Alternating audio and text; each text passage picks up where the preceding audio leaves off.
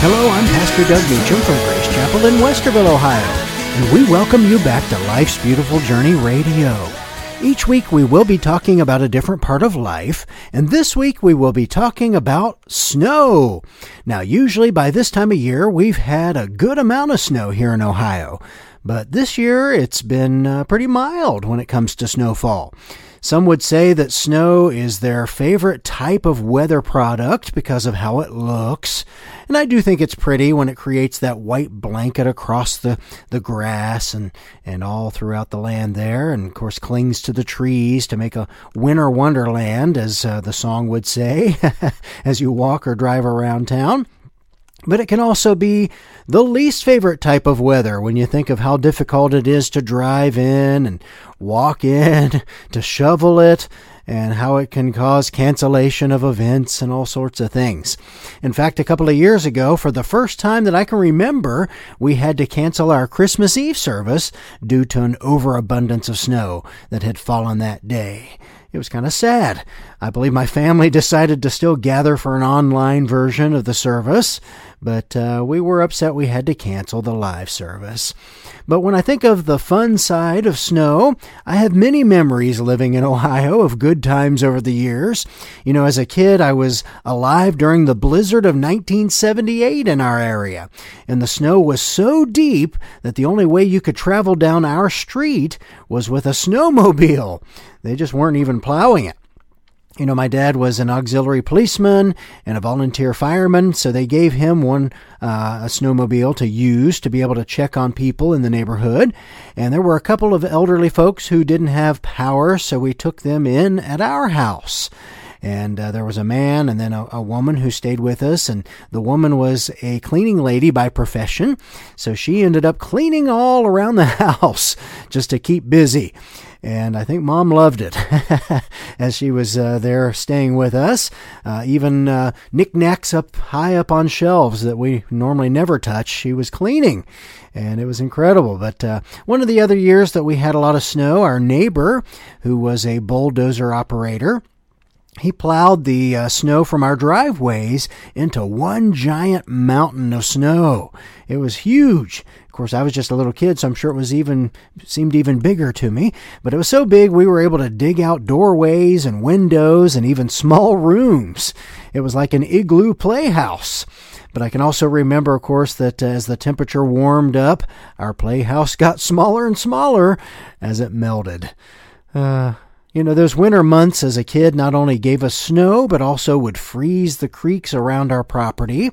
And there was a large four-foot tall pipe or tunnel that ran under the street by our house. And when the water in the tunnel would freeze, it became like a tube slide. You could slide all the way under the street to the other side. And I actually remember my dad even bringing one of those disc sleds down and sliding through the tunnel with me. Uh, and I, it was hard to believe he was doing it too. But uh, when I was in high school, our church youth group decided to go snow skiing at Snow Trail Ski Resort in northern Ohio, uh, around Mansfield, Ohio. And uh, the hills, you know, they weren't nearly the size of Uh, the Rocky Mountains or even the Smoky Mountains. But for a novice like myself, they provided plenty of a challenge. And uh, I just uh, uh, had all I could handle with with those hills, you know. But as we pulled into the parking lot, I can remember all of us teasing each other there in the youth group about who was going to fall first as we attempted to ski. Well, as soon as I stepped out of the car, I slipped on a patch of ice and fell right almost under the car there in the parking lot. Uh, I guess dockside shoes were apparently not the best choice, even going to skiing. But uh, I eventually learned how to snow plow with my skis. That's where you kind of point them in a little bit to be able to control my speed going down the hill. And by the end of the day, I was going down the moguls, which are those bumpy parts of uh, one of the hills there that almost are like little ramps. And I figured out how to do those. So not bad in one, one day of skiing. But, uh, you know, I did fall quite a bit that day. But it took doing that to learn what I had to do to be able to ski better. you know, if I started to feel bad about how I was doing, I could just look around and see uh, one other from our group who accidentally uh, was skiing over the backs of the beginner skis in a class all lined up, and just right down, right down their skis. Or I could also see another from our group who kept breaking his rental uh, ski poles. It comes, I don't know, he must have landed on them or something, and, and he'd reveal them in his jacket as he'd open it up there like a, a watch salesman on the street, showing what he had done.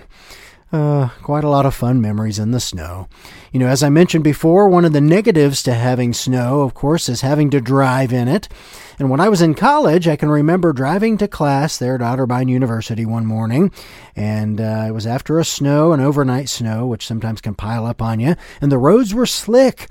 And I was trying to be careful, but as I was getting close to campus, uh, someone in front of me jammed on their brake. And it caused me to spin out, just one rotation, but that was scary enough, one rotation, and I ended up uh, in the ditch a bit there on the edge of the road, but it wasn't uh, fully into the ditch, it was just partially, and thankfully I was close enough to the road, I just backed out and went on into class. So uh, thankfully that wasn't uh, worse on me there, but uh, in my young adult years, I can remember as I was living in Nashville, I had to go to Birmingham, Alabama in the winter months for some work training. training for a job I was doing, and it was over several weeks. And so every now and then I would come home on the weekends, and uh, one weekend I did travel home, and and uh, they got a good amount of snow while I was there, and I had to go back down to Birmingham, and uh, it was right there near the headquarters, and so they even had completely closed the freeway back from Nashville. And uh, had to go an extra day or so before I could get down there. But when they finally opened the road, I headed back to Birmingham, and it looked like a war zone. There was a tire here and there, and abandoned cars, and even some, sadly, some roadkill, and uh, even some clothes left on the side of the road. Somebody, I don't know, they must have tried to run and escape quickly and left some clothing there. I don't know. But uh, there at the training headquarters, they said that uh, they almost never get snow, especially like that. So the people in the area panic a bit and almost lose their minds as the, the snow accumulates. Oh, man. But uh, when we think of snow in general, we think of the purity, don't we, as it freshly falls to the to the ground. And it is so pure that we would often eat a handful of it as kids. I can remember doing that, just getting a handful of that snow, and you eat it like a snow cone. But uh, our dog Esther, she also will do that sometimes. If it's uh, there, just had fallen on our deck in the back, she'll go out and lick it. She likes freshly fallen snow.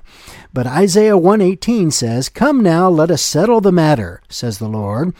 Though your sins are like scarlet, they shall be as white as snow.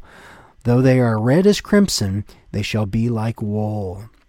So the image of snow is used in the Bible to describe the covering of sin and the transformation to purity that the Lord provides. Isn't that awesome? You know, it's like the covering of the land around you as a heavy snow falls. So are your sins covered by the shed blood of Jesus. You know, one time there was so much snow on the ground that as we pulled out from the drive-thru at a fast food restaurant, I actually drove on across where I thought the driveway exited, but ended up driving off the curb of the parking lot. Just straight on out, boom. And, uh, of course, it wasn't much of a fall because there was so much snow. It almost was like a ramp coming down out of there. But that's how much coverage uh, snow can provide sometimes, where you can even see the lines there of where you're driving. And that's the level of coverage the Lord provides through knowing Jesus and allowing Him to cover our sin. Have you asked Jesus to cover your sins like that blanket of snow in your life yet? You can do that today. Just ask Him and ask for Him to come and live in your heart, and to cleanse you of your sins so you can be washed as white as snow. For doing that is the best way to travel through life's beautiful journey. Our podcast, again, is sponsored by Grace Chapel Community Church, and more information can be found about the church at grace chapel dot u s. Again, that's grace chapel dot u s. Remember that you can also send me an email directly to pastor doug meacham at yahoo dot com. Again, that's pastor doug, M E A C H A M, at yahoo dot com. So won't you join us again next week for Life's Beautiful Journey? Thanks again for joining us, and God bless.